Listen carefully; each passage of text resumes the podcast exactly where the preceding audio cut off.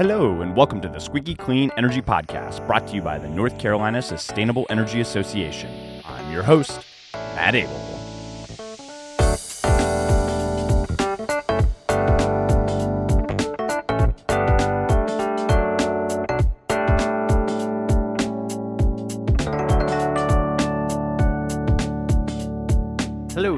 Clean listeners. Welcome to the 88th episode of the Squeaky Clean Energy Podcast, where we bring you the latest in North Carolina clean energy news, policy, and more every two weeks. So, how do you reach net zero greenhouse gas emissions across the economy by 2050?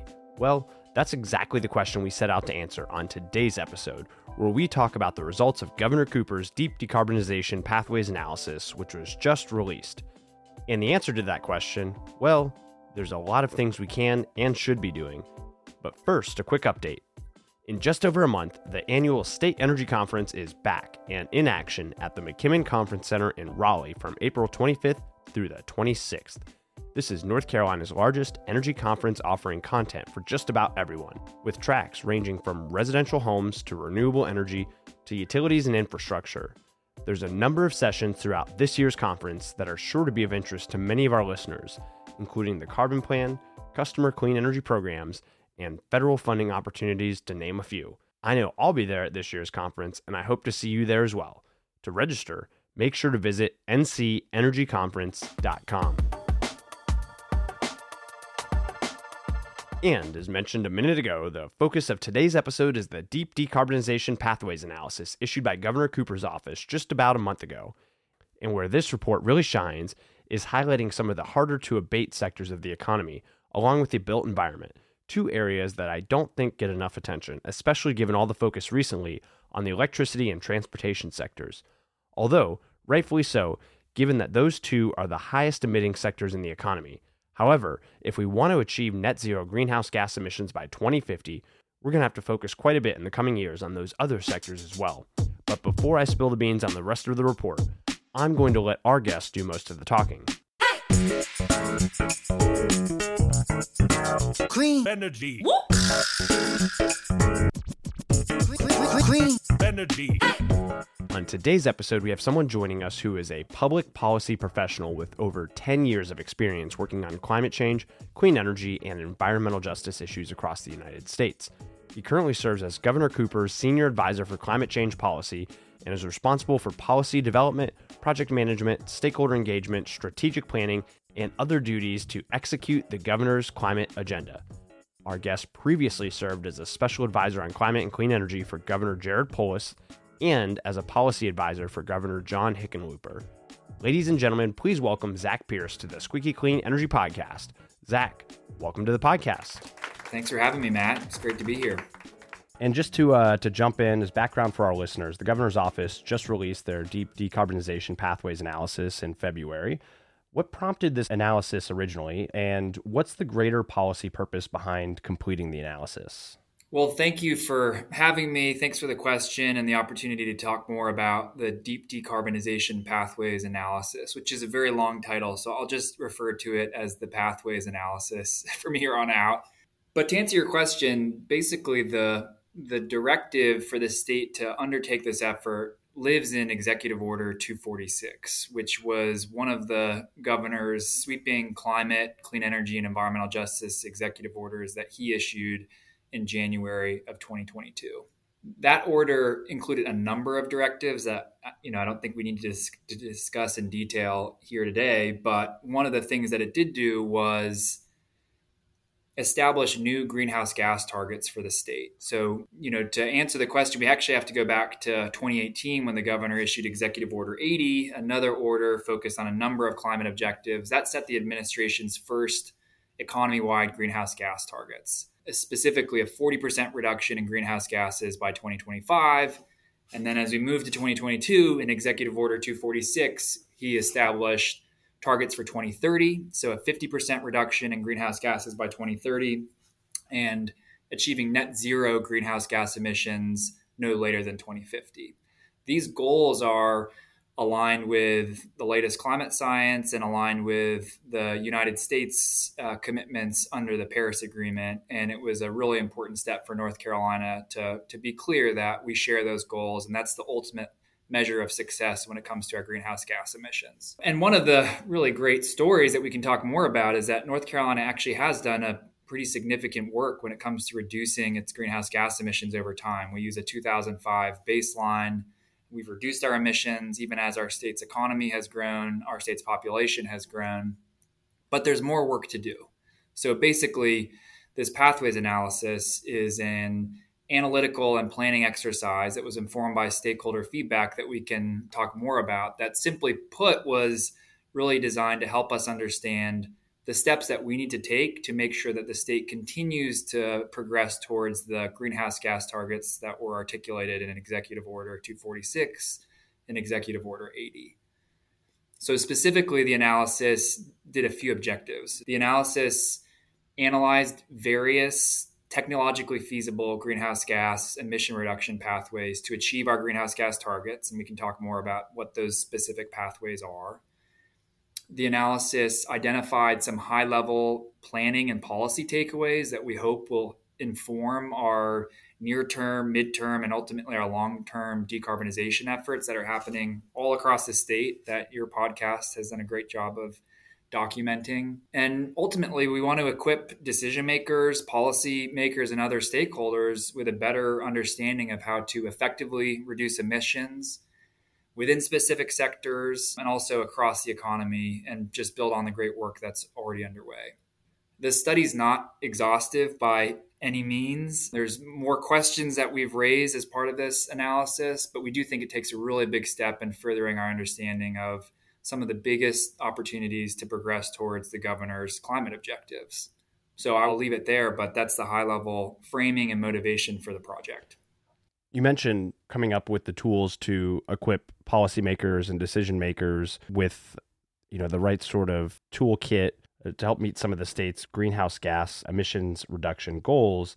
And I think back to, for example, the Clean Energy Plan and the A1 and B1 stakeholder processes that led to reports that directly translated into bills like House Bill 951 here in, in the state of North Carolina. So I see some parallels there between that and, and what we're talking about here with the pathways analysis. To go back to you know what you you mentioned towards the beginning of your remarks, which is that you know North Carolina has already made quite a bit of progress in in reducing carbon emissions. We'll probably talk about this a little bit later. We saw the transportation industry or sector overtake the electricity generation sector in terms of total amount of emissions across the economy in North Carolina. Can you talk a little bit more about some of the progress that's already been made for emissions reductions? And even without any additional implementation measures, what path are we on for the next 10 to 20 years in emissions reductions here in North Carolina? Yeah, it's a great question, Matt. So the the answer to that question in the pathways analysis lives in our reference scenario, which is one of the pathways that we model, which is basically looking more closely at where is the state headed in a business as usual case, knowing what we know today and based on today's policies. One of the benefits of this work in North Carolina is that we've already been developing reference case scenarios, so to speak, in the form of our Department of Environmental Quality's greenhouse gas inventory, which has a forward looking projection. And actually, one of the other directives in EO 246 was for the Department of Environmental Quality to update that inventory, the greenhouse gas inventory, every other year. So the latest inventory was in 2022. And we were able to build on that analysis. So I should just be clear that the pathways modeling is benchmarked to the, the North Carolina greenhouse gas inventory. We did not want competing projections out there. We wanted to have as much kind of consistency with the existing state work product. But there were a few advantages to the approach that we were able to take with pathways that that was able to complement the, the GHG inventory projections. Uh, one of those was the fact that the inventory only projects out through 2030. And so we were able to extend some of those assumptions out through 2050 and look at the longer term trajectory of this business as usual scenario. We were also able to incorporate some changes in the world that happened after the inventory was released. That's one of the challenges of modeling, right? You know, it seems like as soon as you release the analysis, it becomes outdated pretty quickly just because it's such a dynamic world that we're living in at the local, state, and national and international level. So, for pathways specifically, we were able to model things like the most recently finalized federal fuel efficiency CAFE standards, which were not incorporated into the greenhouse gas inventory. We were able to incorporate some assumptions around House Bill 951, which were not necessarily, at least in an ongoing basis, incorporated into the, the base model for the inventory. And we were also able to make some assumptions related to the passage of the Inflation Reduction Act. And that was one that was kind of difficult, honestly, to decide, you know, what to incorporate because it was also new and all of the assumptions and implications were still being evaluated. But we were able to pull from some things like the Congressional Budget Office's assumptions as they were looking at the, the fiscal impact of the IRA and others to incorporate that. So with all that as the lead up, the the more maybe more direct answer to your question is that under a reference case scenario, so under North Carolina's business as usual case that looks at things like House Bill 951, looks at the unprecedented generational investment in federal funding, we see a lot of progress in North Carolina towards our greenhouse gas targets. So, as a quick recap, the executive targets for the Cooper administration are 40% by 2025 50% by 2030 and net zero as soon as possible, no later than 2050. Our modeling in the reference case shows that we'll be at about a 37% reduction in greenhouse gas emissions by 2025, a 46% reduction by 2030, and a 60% reduction by 2050 this was one of honestly the bigger surprises for me when we got the modeling back was looking at particularly that 2030 date, the fact that we're 4% away from our 2030 targets, certainly there's a lot of complexity behind that and assumptions. And, you know, we have a lot of work to do, but I think that speaks to a lot of the leadership and progress that many decision makers and stakeholders in the state have helped to cultivate over the years. Um, but as you get out to 2050, we're only reducing emissions 60% by 2050. So the delta between where our emissions are actually headed and where we're saying we want them to be based on the latest climate science is strikingly large and it and it speaks to the importance of doing a lot of work in the near term to start to bend the curve especially looking at our, our long-term goals. So so that's the somewhat brief summary of the reference scenario and where north carolina is, is headed at least as as we expect it under this modeling approach we'll, we'll talk a little bit more about that delta here in a little bit, which is addressed via some of the scenarios outlined in the pathways analysis. And you partially, I think, answered this question as part of the the last bit right there. But overall, why is this analysis important beyond the work of North Carolina's carbon plan and clean transportation plan, which we teed up a little bit earlier via the greenhouse gas inventory at NCDEQ? Were two of the largest emitting sectors in North Carolina's economy. So, beyond that, why is an analysis like this important to help get us through that last bit of carbon emissions reductions from that 60% to net zero by 2050?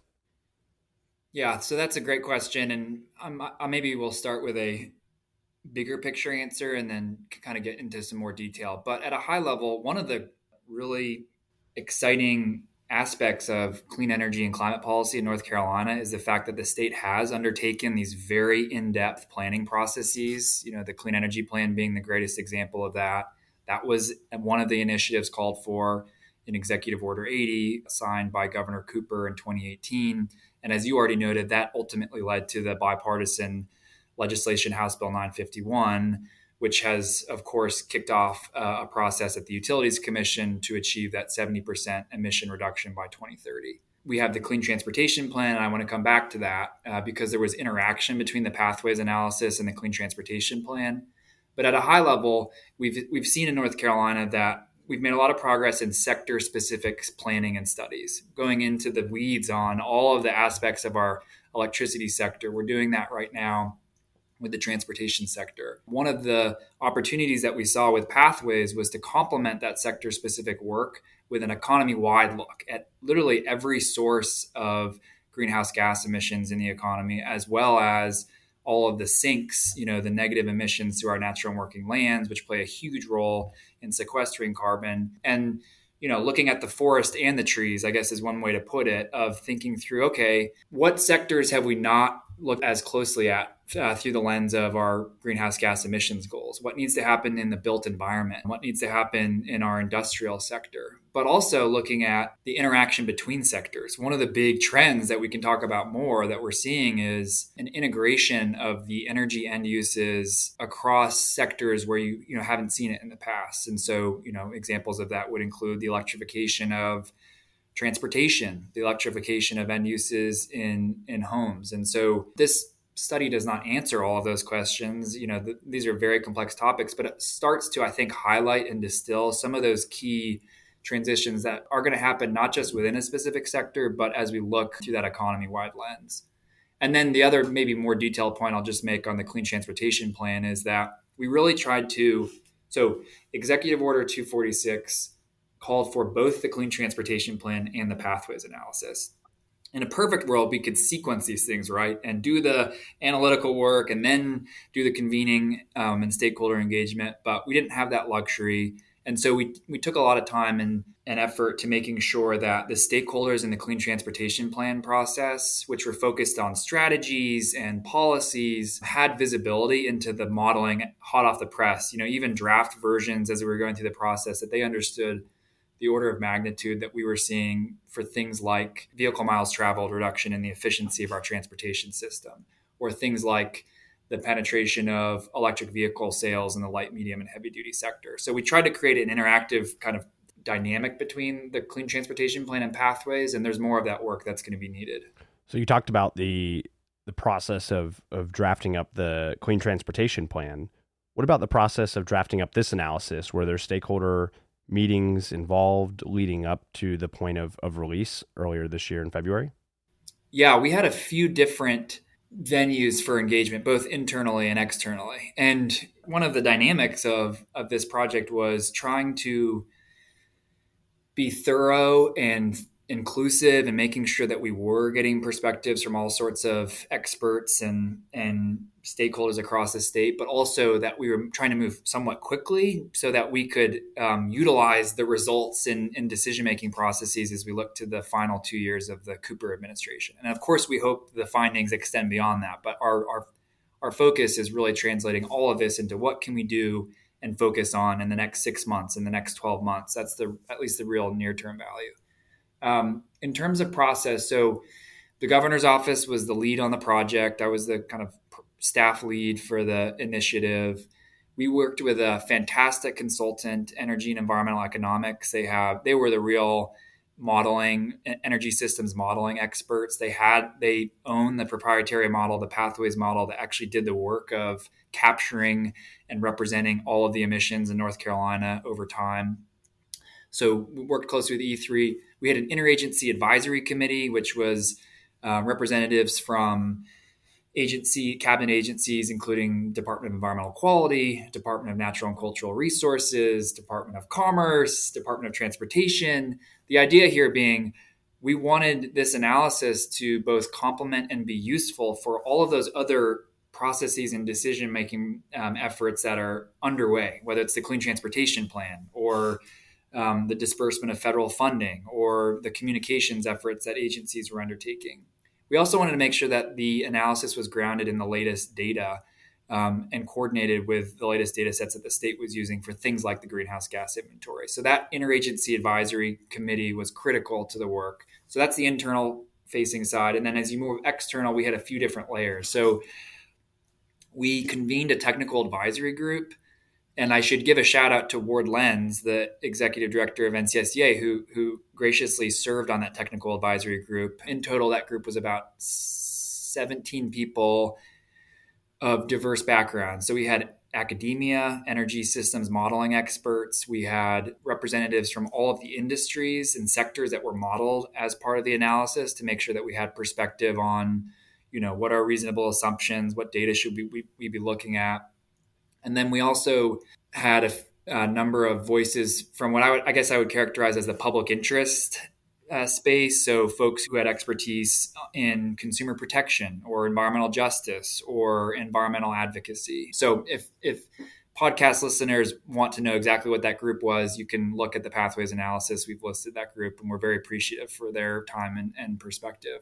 And then the final two kind of venues for public engagement. We conducted a lot of targeted engagement. We wanted to get out there and make sure that folks understood what we were doing, what this process was, why we were doing it, and hear from them about ways we could improve it. The the purpose of this analysis was is to be as useful to as many stakeholders across the state. And so we really took an open and inclusive approach. So we, you know, I've already talked about the coordination with the Clean Transportation Plan stakeholders. We've briefed the Utilities, North Carolina Utilities Commission. We've briefed natural and working land stakeholder groups, other environmental advocacy groups, environmental justice organizations, a long list. And some of that is captured in the report, but making sure that this wasn't something that was going to surprise people or that we missed opportunities to un- identify and answer key analytical questions. And then finally, we had three broad town hall style public engagement sessions where invited anyone who had an interest in providing feedback, asking questions, or just learning more about what we were doing. So that was those were held throughout the process, and then ha- we have an online home, you know, which if folks want to visit, they can both look at the report, but also recordings of presentations and some of the kind of wonkier spreadsheets of modeling assumptions and the you know looking under the hood of on the model itself. So that's that's a somewhat brief overview of the the stakeholder process. So there was a whole heck of a lot of work that went into creating this analysis by a whole heck of a lot of people. And so let's let's talk about what what the results of this report were. So based on what's in the the analysis, we we've seen that it's outlined three net zero scenarios in order to achieve carbon neutrality by 2050. Can you tell us a little bit more about each of these scenarios? Yeah, happy to. So we already talked about the the reference scenario, which was a really important part of the modeling process. Uh, after we were able to benchmark to the greenhouse gas inventory, develop the reference scenario, we moved into the net zero scenarios, which were the real kind of substance of what we were trying to do. So we developed three net zero scenarios. Before I go into exactly what those scenarios were. I just want to point out that the objective of this process was not to choose a pathway for North Carolina. You know, the there are all sorts of efforts happening, as you know, Matt, across the state, whether it's the carbon plan and the updates that are already starting to move related to the carbon plan, um, whether it's the clean transportation plan, natural and working lands work, some of our work in the built environment. This analysis was not intended to kind of preempt any of that work, but rather help represent what we saw as a defendable and reasonable spectrum of what some of those variances could be or different pathways could be. And ultimately, the path that North Carolina takes probably looks like a blend of the three net zero scenarios and other things that we didn't anticipate. But this is the first stab at trying to represent the realm of possibility grounded in kind of the latest technology pricing projections and, and trends that we're seeing. So that's my disclaimer to say, you know, don't get hung up if, on one specific pathway if you don't agree with an approach we, we, we took because you know we would be the first to admit that the future is uncertain and this will hopefully help us understand some of those uncertainties. Yeah, exactly. And we we saw that with the carbon plan, right? I think it's it's all experts in the room agree that it's really, really hard to predict the future of the en- energy industry in North Carolina 25, 27 years in advance, especially thinking about the past two years in, in North Carolina and the country with the passage of things like the Inflation Reduction Act and the pandemic and supply chain issues, right? Like, who knows what the market's going to look like three years from now? And so, allowing yourself some some room for that variability, depending on a variety of factors, is incredibly important. Yeah, couldn't agree more. So returning to the the three scenarios, the three net zero scenarios, the first that we looked at, and all the names of the scenarios are pretty. They describe the scenarios quite well, I think, are obvious. So the first scenario is the high electrification scenario. So this is a scenario that really takes a closer look at what to what extent electrification can help achieve North Carolina's decarbonization targets. This is evident in the transportation sector as we look at the adoption of electric vehicles. It's evident in the in the built environment as we look at the electrification of more end uses and other sectors like in industrial sector as you look at beneficial electrification of industrial processes. So, you know, I will say that electrification, and we'll get into this probably, is a core theme across all three scenarios. But this high electrification scenario was the one where we really kind of tested the, I would say, upper bounds of what where we think beneficial electrification can um, support our emission reduction targets. The the second scenario is the high decarbonized fuel scenario. So in this one, we still feature relatively large levels of elect- electrification, but we also incorporate the use of and explore the extent to which decarbonized fuels can help achieve North Carolina's climate targets. So when I say decarbonized fuels, you know, we looked at a few different technologies, um, including hydrogen, you know, namely green hydrogen. We look at advanced biofuels uh, some of these these liquid fuels that we think may need to play a role in some of the harder to decarbonize sectors, whether you're looking at industrial processes, non-road transportation, or maybe even some of the heavy-duty trucking applications from our on-road sources. And then the third scenario is the high carbon storage scenario. So this basically looks at increasing the volume of negative emissions in North Carolina. I'm a relative newcomer to, to North Carolina. I, I, don't know if I should be admitting that on on air, but you know, I, I moved here a couple years ago from Colorado, and one of the things that really struck me was the role to which our natural and working lands are really a key tool to addressing and achieving our climate targets.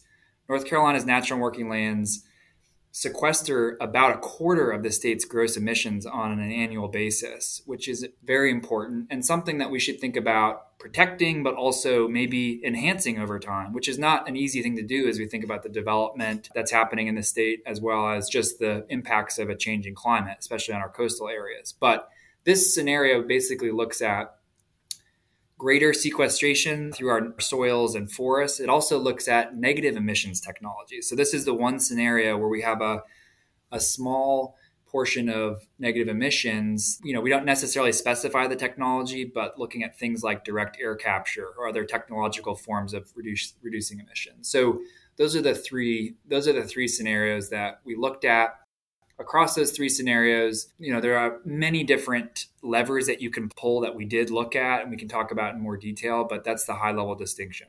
And between each of these three scenarios, the analysis also pointed out some commonalities. And uh, so, can you talk a little bit more about some of those commonalities? Yeah, so this is for me probably the most important part of the analysis. We, we, did not set out to create the crystal ball for exactly what our future will be, our energy system will look like in 2040, 2045. What is perhaps more valuable to stakeholders today is understanding okay, you have three dif- different scenarios here that are realistic. In, within the realm of possibility, but there are still uncertainties. What are the core similarities between the three portfolios? What are the, the things that we know we need to do, irrespective of long term discrepancy or uncertainty in technology deployment or energy system transition.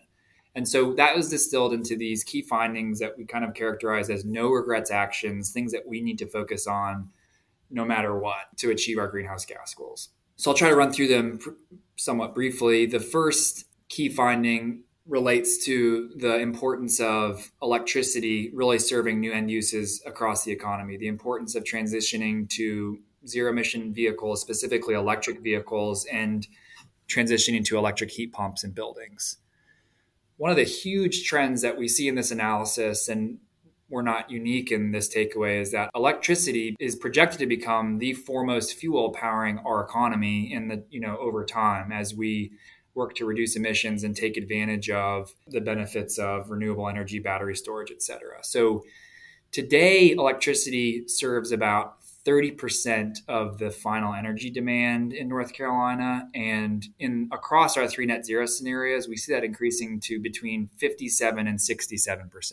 So this is a clear key finding. Beneficial electrification and electrification of new end uses across the economy, namely in the transportation space and in our buildings, is a really important uh, strategy to focus on if we're going to be electrifying new things, it's important that we are continuing to reduce the carbon intensity of our electricity. And so, and this is a topic obviously you're well aware of and your listeners are well aware of. But the second key finding is we need to continue to rapidly decarbonize electricity generation so that we can take advantage of that cleaner um, electricity economy. So this will happen through things like the implementation of the carbon plan, you know, pursuant to House Bill 951. This is a body of work that has its own venue and is well, you know, underway, uh, but certainly something that we found in our analysis that decarbonizing electricity both reduces greenhouse gas emissions from a top emitting sector in the power sector, uh, but also serves as the foundation to economy wide electrification.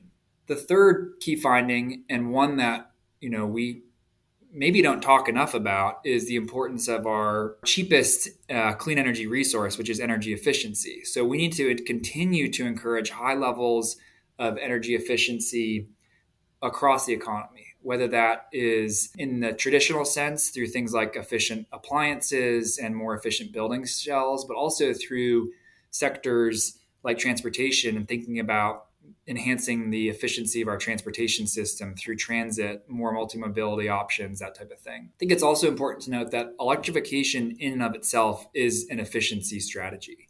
Electric vehicles, heat pumps, these technologies can be two to four times as efficient as current fossil powered options today. And so we really do see greater efficiency by moving towards some of these newer, cleaner, and increasingly more affordable clean energy technologies. The fourth takeaway is that decarbonized fuels have a role to play. So, especially, and this is especially true in our harder to electrify sectors, uh, such as industry and potentially, you know, our larger trucks and some of our off-road transportation. So, our analysis looked at primarily at green hydrogen and advanced biofuels, which aren't constrained by the same blend limits as conventional with fossil fuels as conventional biofuels uh, like ethanol or biodiesel, and you know, we see decarbonized fuels accounting for between 3 and 13% of final energy demand in 2050 across the net zero scenario. So this is an area where I know there's some interesting work underway. We have a number of utilities and off-takers that have submitted a hydrogen hub proposal through the Department of Energy, other other conversations in this space. But our analysis basically, you know, showed that yes, in fact, this is probably an important tool in the toolbox as we as we move towards our goals in 2050. The final key finding that I'll just quickly touch upon because I've already mentioned it is the critical role of protecting and expanding our natural carbon sinks. So I'll say it again just because it's so important. Natural and working lands in North Carolina are estimated to sequester over a quarter of the state's gross emissions. We need to make sure that at the very least we are maintaining that the level of sequestration that we enjoy today and looking for ways to make sure that that uh, that our soils and our forests play an even bigger role over time. I find it particularly interesting. You mentioned right now, I think right now you said electricity serves as about 30% of our fuel source and projection for that to grow to 57 to 60% of fuel sources in the future, which really emphasizes the importance of you know, given the the growing dependence on that as a fuel source, ensuring that the electricity grid in North Carolina remains reliable.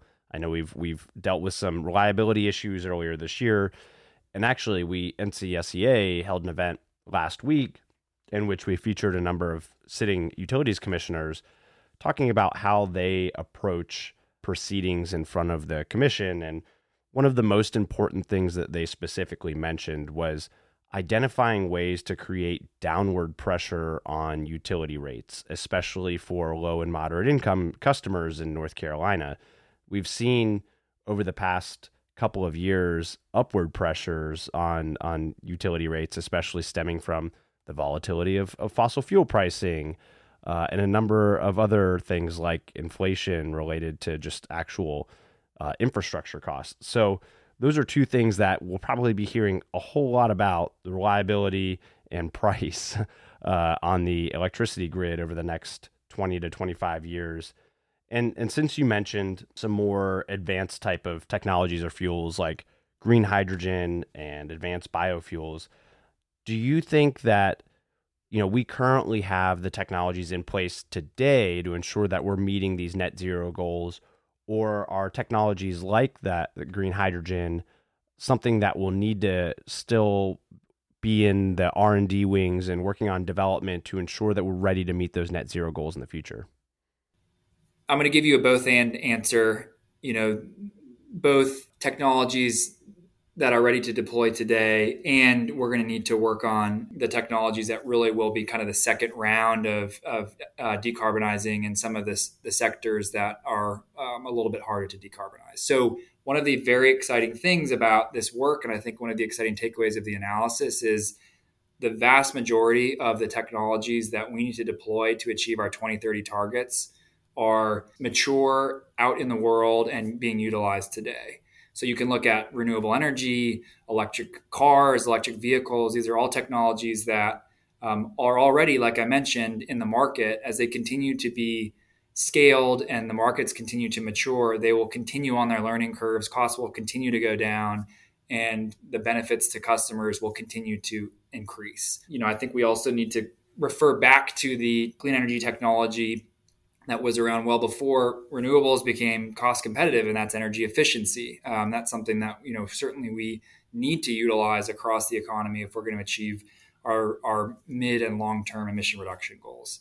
Um, but after 2035, North Carolina certainly does need to be prepared to deploy that next phase of solutions. We need to be tackling some of these more challenging applications in industry, in our agriculture sector, in our you know waste, municipal waste and off-road transportation applications. And so some of those technologies that will likely support decarbonization in those sectors are still um, in the earlier stages of commercialization and deployment compared to things like electric vehicles. And so some of the technologies that we call out in our analysis include large larger heat pumps for commercial buildings. Those are you know we think um, technologies that need to be matured zero emission and heavy duty vehicle applications for the heavy duty trucking sector. So I think there's still somewhat of an open question about the role of hydrogen fuel cell versus battery electric heavy duty trucks. We have companies that are you know working on those technologies today, but that's something that we're going to have to um, take a close look at.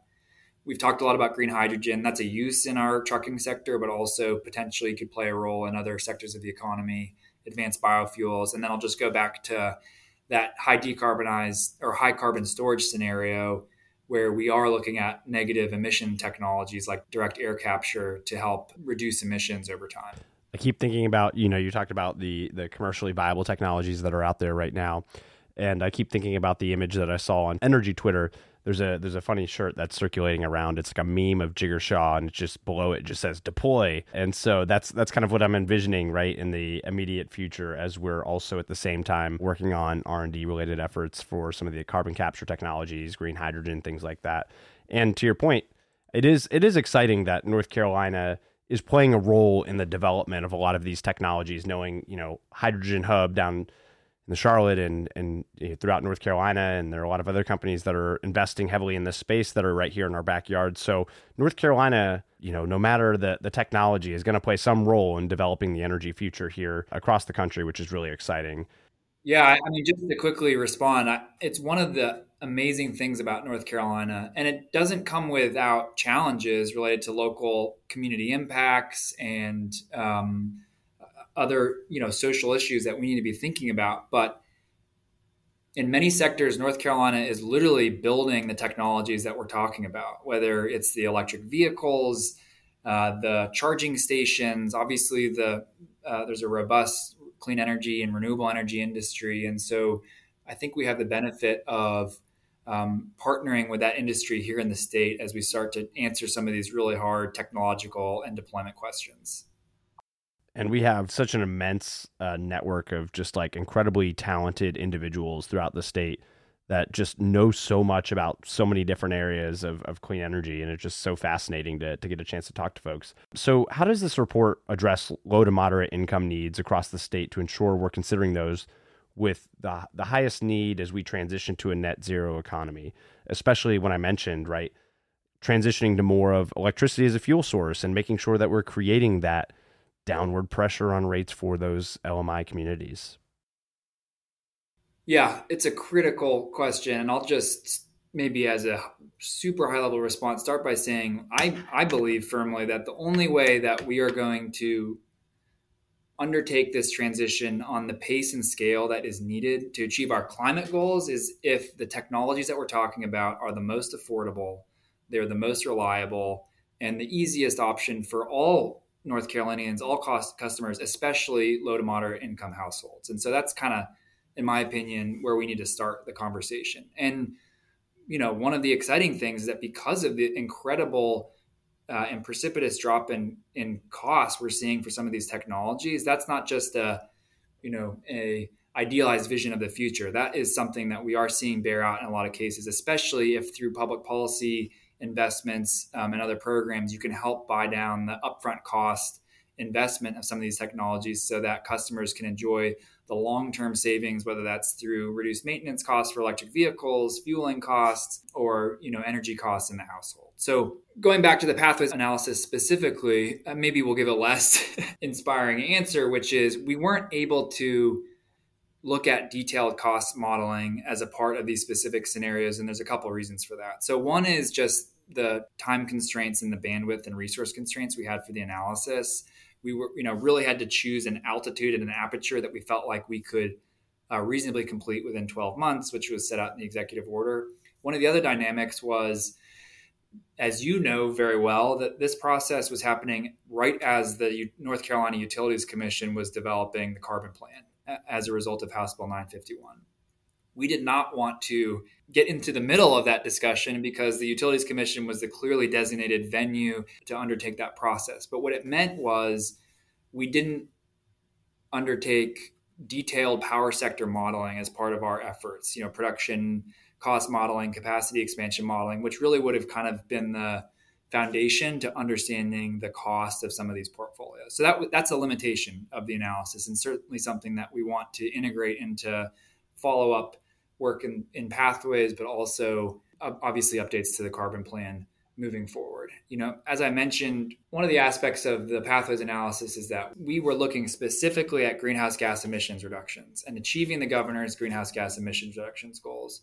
But one of the exciting aspects of this whole transition is the fact that the technologies that we're talking about to meet the need on greenhouse gas reductions are also the same technologies that are going to improve people's lives, improve public health, improve indoor and outdoor air quality, hopefully mitigate and reduce energy burden. You talk about the electric sector where we've had stagnant load growth for decades we now have this incoming expansion of beneficial electrification in our transportation sector and our built environment. And if we do that, if we facilitate that transition in a smart way and uh, make sure that we're adding some of that load growth in off peak times, we're going to have the ability to put downward pressure on rates. And so there's a really exciting story, but it's not guaranteed. It's going to require a lot of really complicated efforts at the Utilities Commission. It's going to require really thoughtful and proactive deployment and investment of federal funding which we have opportunity now through the Inflation Reduction Act for all sorts of things. You know, your question was about low to moderate income needs for electricity specifically. We've, we've seen through the bipartisan infrastructure law and the Inflation Reduction Act an influx of funding for the weatherization of existing homes, for our state energy program funding that supports weatherization, but also can help to reduce energy burden in homes. And then we have these large new programs that are going to help us with home electrification, the electrification of end uses, and also the uh, improvement of efficiency upgrades. So the pathways analysis is just one piece of that puzzle. It fits into the broader context of what Executive Order 246 set up, which includes a big emphasis on supporting energy affordability. But we do think that the analysis helps to provide some some insights that will help move that work forward. Now that the analysis is out, what are the next steps to ensure that these recommendations are implemented, similar to what we saw with the Clean Energy Plan, for example? Yeah, so if folks don't want to read the whole 131 page pathways analysis, which was described by one reporter as dense as a flourless cake recipe, then I will direct you to the what we call the roadmap to net zero section, which is basically trying to translate nine, 10 months of work and stakeholder process and modeling into actionable near term steps that connect to our key takeaways, but really are grounded in the the near term opportunities that we see to use this information. So we broke that roadmap to net zero down into near term actions between now and 2025, midterm actions between 2025 and 2035, and then those longer term needs to deploy the next phase of solutions that we previously discussed. there are a lot of near term opportunities to actually put these findings to work and to utilize these these findings and make sure that our planning and state government is grounded in an analysis that looks at what we need to do to stay on track to achieve our long term goals.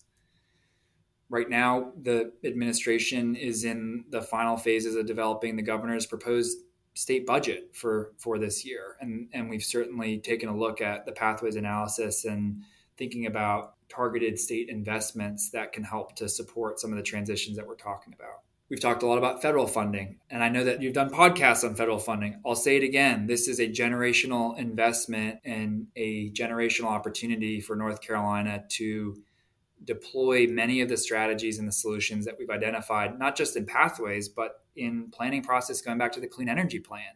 One of the things that I'm excited about in North Carolina is that we've done the work in a lot of ways. We have done the stakeholder engagement, we've done the planning, and now we have an opportunity to meet those priorities and those needs with billions of dollars of funding. And those billions of dollars of funding are not guaranteed for North Carolina. Some we are going to have to compete for. But I think because of that groundwork, we have set ourselves up to be very competitive for federal resources. The carbon plan implementation, we talked a little bit about that. That's a topic that NCSEA and you've been providing a lot of perspective and engagement on. I'll just say, you know, as I previously mentioned, our goal was not to interject or intercede into the carbon plan proceedings over the last year, but we do hope that this analysis is useful as we look forward to the updates to the carbon plan and to the implementation of the carbon plan. This analysis provides state specific evaluation of what kind of load growth we're talking about in a world where we, in fact, do move towards the governor's and the, the state's greenhouse gas targets. And so hopefully that will be informational and useful as we think about not just what that means for our bulk electric grid, but what it also means for integrating these new end uses in a way that's going to ultimately benefit consumers, especially those consumers that face a high energy burden. Um, one of the sectors that we didn't talk a lot about today, and this, this hour has kind of vanished, is the built environment. So, the built environment is one of those spaces where we think there's a lot of opportunity, both to improve the efficiency of our, our buildings, to electrify and reduce emissions in the end uses of our buildings. And we have to focus on new buildings for sure, but also on the existing building stock, which is going to be the majority of buildings that are still out there in 2050. So we have opportunities when it comes to federal funding, but I'll also note that right now the Building Code Council is currently updating the state's residential and commercial energy code, which is a really important process. And in our modeling, we kind of see it as a baseline to bring our, our energy codes up to the latest standards to ensure that we are supporting new buildings that are resilient, are energy efficient, and aligned with our greenhouse gas targets. Workforce development. One of the biggest concerns that I hear about from folks that are actually in the industry and employing the people that are going to build this clean energy future that people like I just talk about is the fact that you know we need to make sure that we are building the pipeline to ensure we have the workers to support this transition and that we're actually realizing the economic value proposition of why we're doing this. All of the job growth opportunities all of the clean energy economic growth opportunities. So um, hopefully, this analysis will be useful for things like the Steps for Growth program, which is a $20 million EDA grant that's being facilitated in partnership between the state and NCA&T to build clean energy um, apprenticeship and credentialing opportunities in the transportation sector and the clean energy sector. Um, this helps to paint a picture of where some of those market needs may be and then you know i could keep going on but i'll just say you know there's all sorts of other efforts like the clean transportation plan that is grounded in this analysis this analysis informed our work on eo 271 which is our work to support the transition to zero emission vehicles in the medium and heavy duty sector specifically which we know are vehicles that only comprise about 3.2% of our on-road motor fleet but are responsible for a disproportionate share of both greenhouse gas emissions and maybe more importantly, probably more importantly, especially for the local communities, is the local air pollution, the NOx emission, the particulate matter that harms all North Carolinians, uh, but especially communities of color, low income communities, and other historically underserved communities. So that's a really important effort that I'll just, I guess, quickly put a pin in because it, it interacts with this analysis. And then I'll conclude by just saying, we got a lot more work to do in evaluating pathways for North Carolina. This is not the end of this process. So uh, we're already thinking about ways that we can build and improve this analysis, whether that's looking more closely at what's the local air pollution associated with these pathways? What does this mean for environmental justice and local environmental stress that um, we know disproportionately burdens communities of color, low income communities? Um, looking at more closely at the economic impacts what are the macroeconomic impacts of these energy and, and pathway transitions? What are the job growth opportunities? How can we pre- be prepared to ensure that those job growth opportunities are being grown here in North Carolina?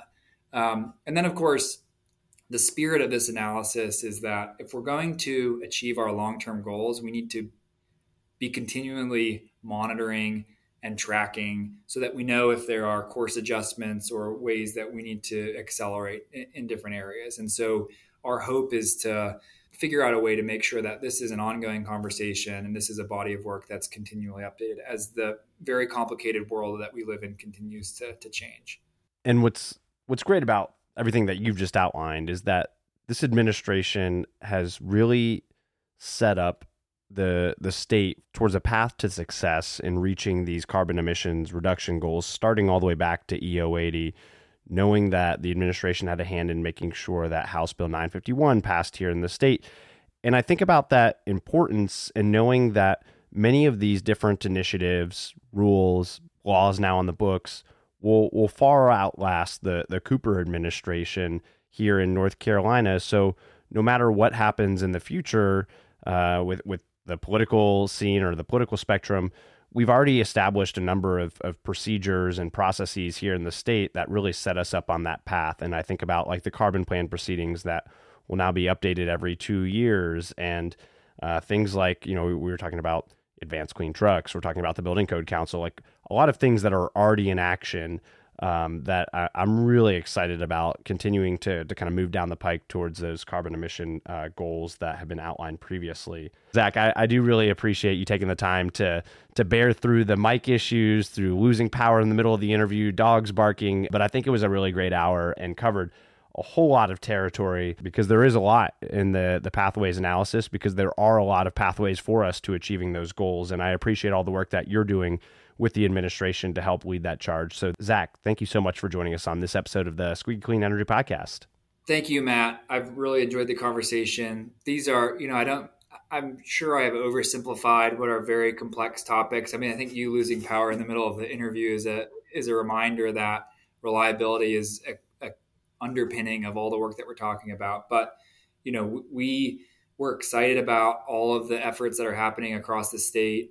We state government can certainly not do any of this work alone, but you know, I think one of the ways that we can add value is to help um, convene all the experts across the state to help with the goal setting, to help kick off these initiatives that are going to make sure that we are ready to realize the benefits of this clean energy transition locally. And I, I think that's what Governor Cooper has done through the issuance of numerous executive orders and his leadership in, in growing our clean energy economy.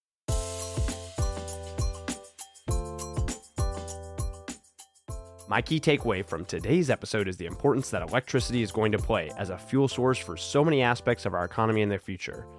If you can remember from the interview, Zach mentioned that the report predicts that electricity will supply 57 to 67% of all energy demand by 2050, up from about 30% today, which emphasizes the importance of decarbonizing our electricity sector to ensure many other aspects of our lives are carbon free as well.